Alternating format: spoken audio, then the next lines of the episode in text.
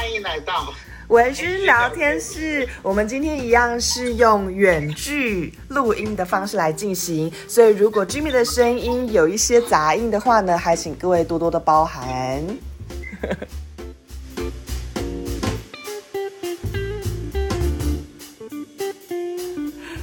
Jimmy，就是。疫情期间，就是希望大家多包涵啊！在我们打完两剂疫苗之前，我们是不会见面。哎、欸，可是第二剂疫苗不知道它在何方哎、欸。以现在状况来说，我我我我下礼拜就要打第二剂。怎么那么好？你可以预约得到？我的还不知道在哪里耶、欸。那就就是看着办，我们个人看着办。怎么讲到这边啊？我们回来，我们今天其实要讨论是忧郁的这个主题啦。其实之前我们有讨论过类似的。对，呃，尤其是像呃前一两个礼拜的时候，大家应该有看到阿迪，就是阿迪英文的那个阿迪。有啊，就是他发布了影片。对。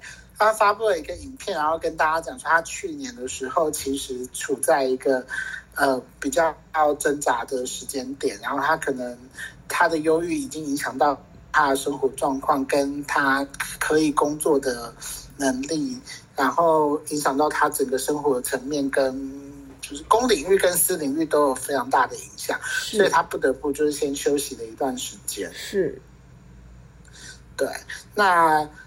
呃，其实那个影片，那个影片发出来之后，底下其实反应蛮两极的。对啊，其实让我觉得很很可怕哎，有很多留言我觉得好不友善哦，然后我就觉得为什么要为什么要这样？为什么乡民好凶哦？Jimmy，你不是资深乡民吗？为什么你可以解释一下乡民 这么这么不友善在这件事情上？是。所以我们现在变成要分析乡民的情绪反应。好，算了算了啦，这不是重点啦。没有，其实我觉得，我觉得好像大部分的人都会很难理解，说你到底还有什么不满足？因为，例如说，包括有一些可能很成很成功的名人啊，或者是家里面很有钱的人啊，或者是一些就是呃运还运动明星或者是娱乐明星，他们出来说自己。有忧郁症的时候，其实很多人第一时间的反应都是：啊，你都已经有什么样什么样什么样的，你什么都有了，你还有什么不满足？对，为什么有什么好忧郁的？是还为什么不快乐？还有，其实像那呃，我不知道大家还记不记得前几年吴宗宪曾经有一句不知足。对，就是其实这个就是。很多人对于忧郁的迷思啊，嗯，对，那为什么？那为什么你会觉得，哎，好像你有钱，然后你你每天吃得饱，你就会完全没有忧郁呢？嗯，对啊，所以其实这也是一件蛮有趣的事情。嗯，那 Jimmy，我要想问你，就是你觉得？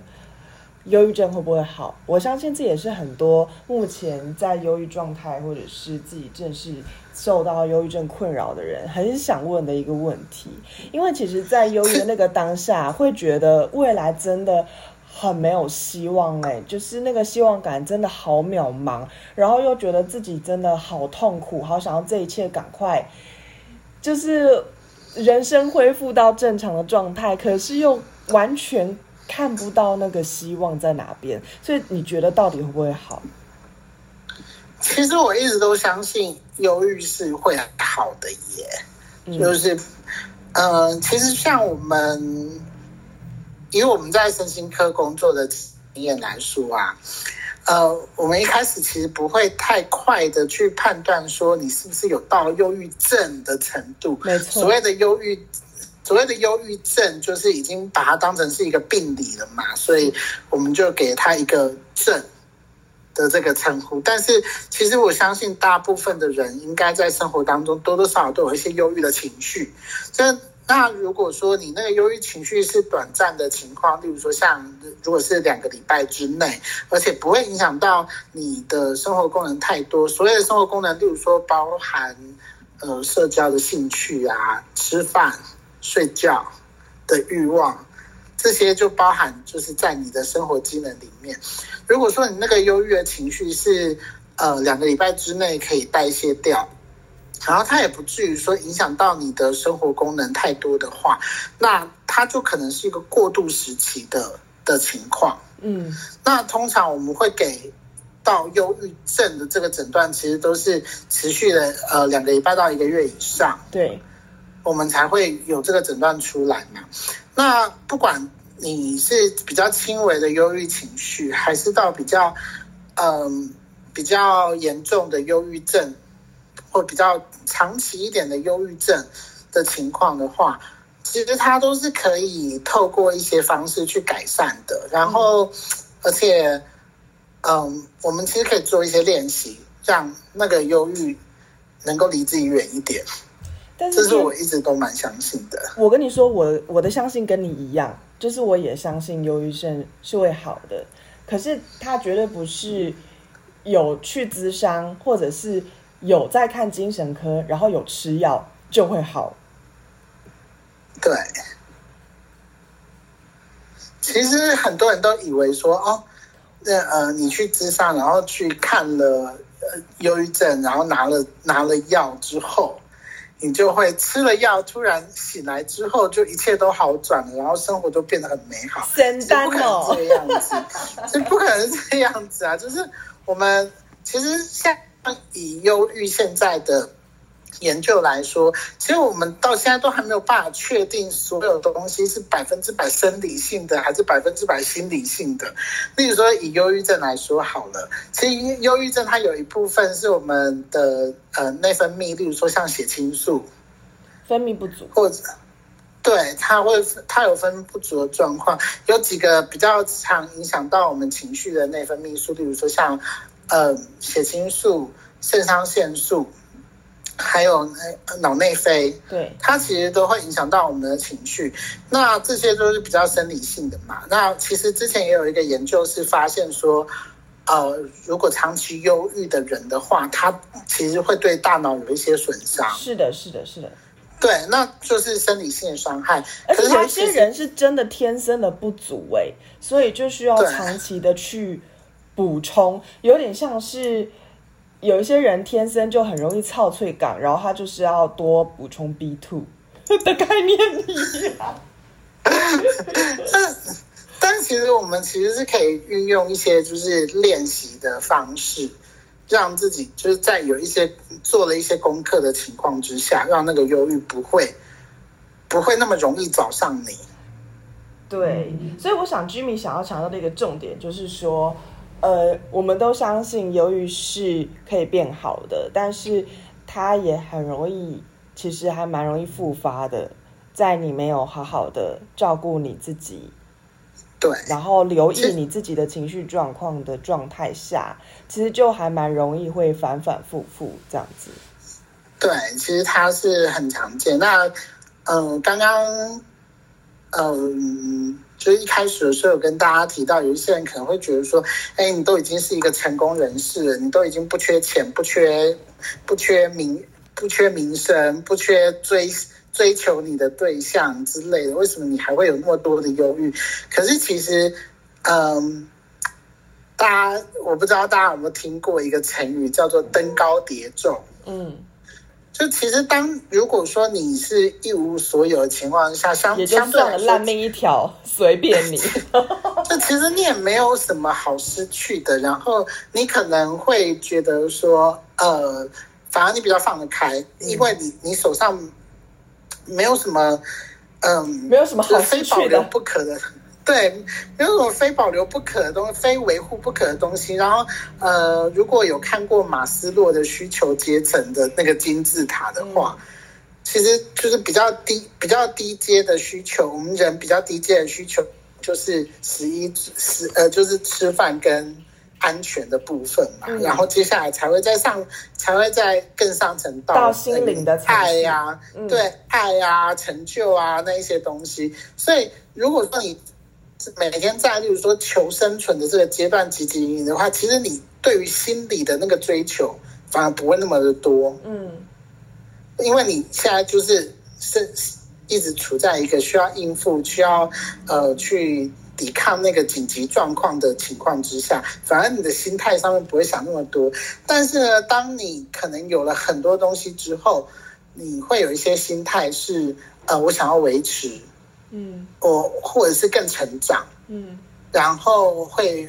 呃，接下来呢，如果你是名人的话，你可能会怕别人看不起你，嗯、怕别人指指点点，嗯，或者是怕如果这个这个自己站在最前端的浪头的这个位置不在的时候，那天到来的时候，自己还剩下什么？对，那就是一种就是担心自己过气的感觉，然后自己的价值在哪里？对啊，那除了呃一些自我价值感之外，嗯，其实有时候，例如说像有一些艺人啊，或者是有一些名人，他或者像有一些做的很不错的 YouTube 的那一种，就是他可能他的背后是一整个团队，你只你这个人只不过是整个团队推，也不能说傀儡啦，就是推出来的，就是呃执负责执行的人。就是你这是一个展现在公众面前的面貌这个样子。那今天如果说你失败了，哎，那后面这个团队怎么办？嗯，或者是会不会更容易有一种想法是，其实这些成就根本也就不是我的，我只是负责把大家写好的稿或者 idea 呈现出来而已。它其实有很多种不同的可能性啊。对。总之。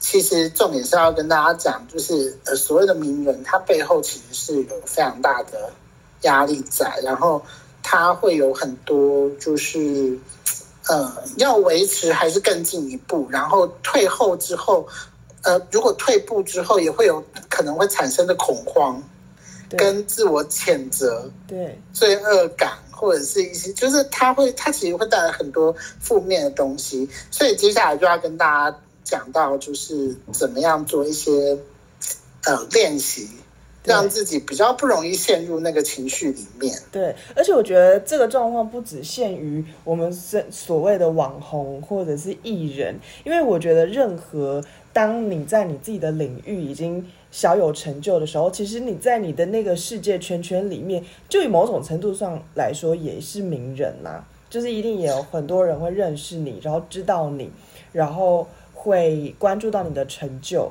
对不对？对啊，当然。对。然后我刚刚就跟 Jimmy 讲说，其实我觉得，嗯，虽然说忧郁症很容易复发，但是我们只要有一个心态是，我们自己把自己照顾好，然后把自己的心理健康当做自己的责任来说的话，那其实。我觉得在治疗忧郁症的过程，很像是减肥的过程。为什么呢？因为我觉得很多人也就是会想说，好好减肥，只要吃少一点就好了。但其实减肥根本就不是吃少一点就好了这么回事。他关注到、关系到的是你喝水有没有喝足够量，然后排便状况有没有正常，你的压力状况。怎么样？然后因为皮质醇也是就是压力荷尔蒙嘛，它其实也会关系到我们的脂肪的累积状况。然后还有几点睡，然后还有你吃东西的习惯。所以其实是不是只有吃这件事情而已，是你要改变整个生活习惯，而且要让它可以持续长久的变成一种新的生活习惯，而不是只是说哦，我要在这三个月内然后减一公斤，然后我就这三个月那个就这样努力努力，然后之后我就随便还是随便过生活，就跟以前一样，那就是会复胖。有没有觉得跟忧郁症很像？就大家就觉得 哦，反正我就去 那个看心理医生，然后我我都有在吃药啊，我有认真吃药啊，不然就是说哦，我都有去咨商。可是你知道，有去咨商跟有没有在咨商当中真的去敞开内心，然后面对自己，然后真实的活出自己的人生、自己的感受，就差很多啊。嗯哼，对啊，而且其实。嗯，像刚刚跟大家介绍，其实我们目前对忧郁症的成因到目前为止，是不是百分之百生理性跟百分之百心理性，其实大家是没有一个定论的。那我们现在比较呃比较多人认同的一个说法是，它其实是生理跟心理互相的结合，是啊、就是互相交错的影响。嗯、所以其实呃，如果说你今天感觉到说哦，你有忧郁的问题，就像刚刚 Jennifer 讲的那个样子，它就像减肥，你不可能只吃减肥药，然后突然就发现说啊。哦哎，我肉都已经消失了，而且还可以瘦一辈子，impossible！对，就是你一定还是要瘦一辈子这种事情，你可能还要去做一些呃健身啊，然后去养成一个比较健康呃少脂的生活呃饮食习惯啊之类的。那同样推到忧郁症的话也是一样。那我们除了吃药，因为其实现在大部分抗忧抗忧郁症的药物，它其实是提升血清素的药物。嗯，嗯对，那 OK，它可能对你的生理上面是有一些帮助的，但是我们自己也要去做一些练习，然后去嗯改变这个可能造成忧郁发生的连接。例如说，像有一些人可能他。呃，很容易有灾难化的思想，就是例如说像，哦，发生了一件坏事，我们就会呃，这不知道大家有没有听过一个词叫做滑坡效应，就是前面有一件小事情发生，然后这个小事情我们觉得好像不是一件好的预兆，你就会开始想到说啊，接下来可能会有土石崩塌之类天翻地覆的。好，来来来，我我来举一个例子，我来举一个例子，假设。我今天跟 Jimmy 一起走在路上，然后他 Jimmy 突然想喝饮料，跟我借了三十块，然后我心中就开始想说，如果今天借 Jimmy 三十块，明天他会不会跟我借三百？后天他会不会跟我借三千？那这还得了？下礼拜他就会跟我借三千万了，所以这三十块 我千万不能借他。就是这当中的那个联想，它其实是没有逻辑的，就是它其实。不见得是真的，常常不见得是真的。可是很多人会这样子联想下去，然后就会觉得哦，不行不行，这个后果太糟糕了。所以现在这件事情绝对不能做。对，所以其实第一个我们可以做的事情，就是我们可以试着去分析一下自己的那个推理过程。嗯，例如说像为什么我会从三十块倒到三千万？三千万 对，那个那个恐惧在那个恐惧在哪里？其实知道。知道你整个呃，你如果一步一步去把你的整个分逻辑运作的过程拆开来看的话，你会发现到一些很微小的细节。例如说，有些东西它其实并不是那么理性的，跟或者是有些东西经过你你的一些判断之后，你会发现它的可能性不是那么的高，它发生的可能性其实不是那么的高。嗯、那这个样子的话，我们有需要那么早去担心？这么严重的后果发生的的需要吗？嗯，对。那从这个过程当中，你就可以慢慢的去呃阻断一些比较不合理的想法。嗯，对。那就是回归到这个事件的本身。然后呃，第二个我有想到的是，第二个我有想到的是，其实大家可以试着去做一些记录，就是自己呃特别容易因为什么样的事情。所以那个忧郁的情绪被勾起来，嗯，对，例如说像有一些人，他的呃雷点就在家庭啊，有一些人在感情啊，有一些人在工作啊之类的。那他呃某一部分呃，其实你的情绪可能会连接到的就是你的个人议题，嗯，对，那这些个人议题也许是呃你特别在意的部分，所以当。你的这个议题被勾起来的时候，你的心理反应也就会更强烈。对，不过我觉得这边还有可以更细致化跟大家分享的部分，因为我觉得很多人会说，呃，我们通常都会把自己生病的时候找一个原因来理解自己为什么这样嘛。我我觉得很多人在自己发现自己有忧郁症的时候。也会这样回去找原因，但是那些原因常常听起来都过于简单，或者是我觉得对我来说听起来都比较表面。可是我不是说大家很表浅，我的意思说，这就会将是，这将会是咨商有意义的所在。因为举例来说，可能有些人会说：“哦，我跟我交往十年女朋友本来要结婚了，可是后来呢，因为家长反对，然后他就离开我，所以我们的婚没有结成，然后所以我得了忧郁症。”他得了忧郁症啊？对对，有有，就是曾经有一个我的朋友是这样。但是我觉得这个都只是表面上的故事。我觉得在深度的理解进去，有时候会连接到的是一些背后比较深层的东西。然后那些东西有可能是过去，嗯，可能有一些累积了很多呃相关的经验，就是有八百种可能啦。但是就不见得只是因为单一的这一个事件，而你就得了忧郁症。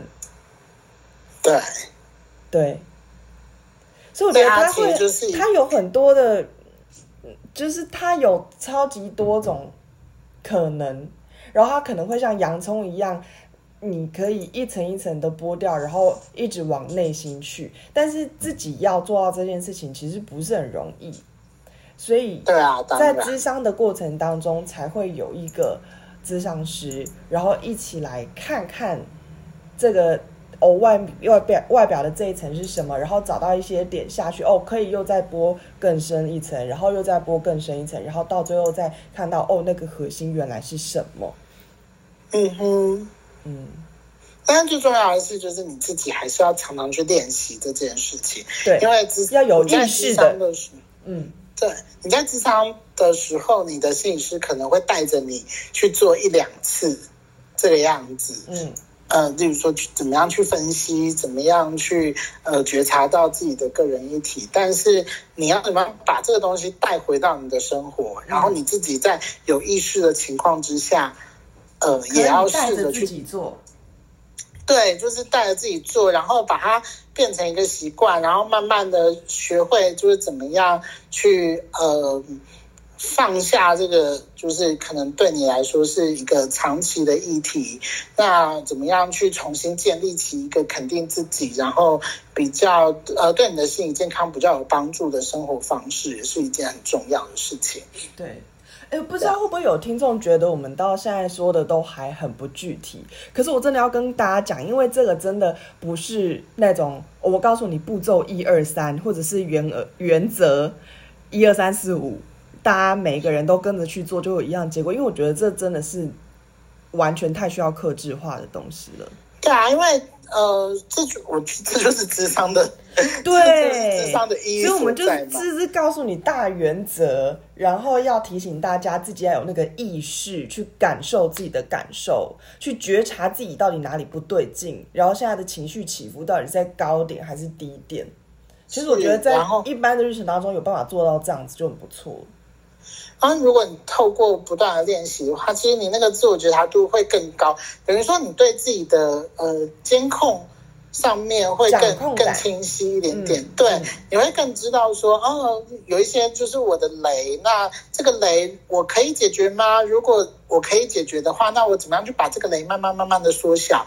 那如果我不能解决的话，我可不可以尽量把它避开，以免这个雷爆炸的时候可能会影响到我的生活。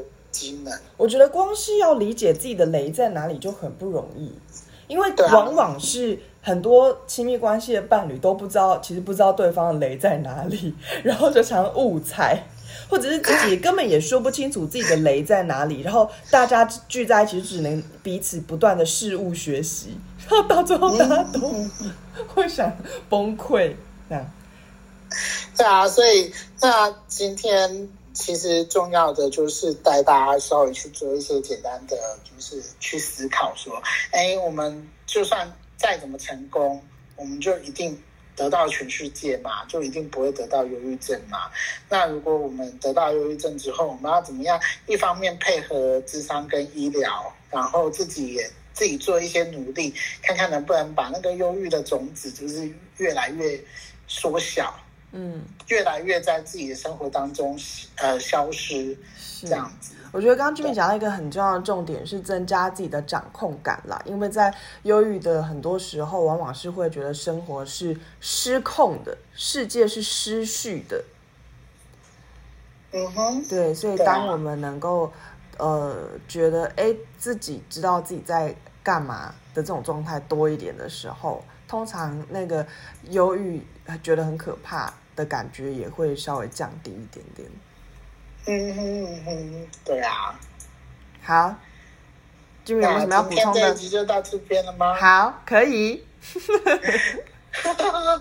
那我们下集再见喽，拜拜，拜拜。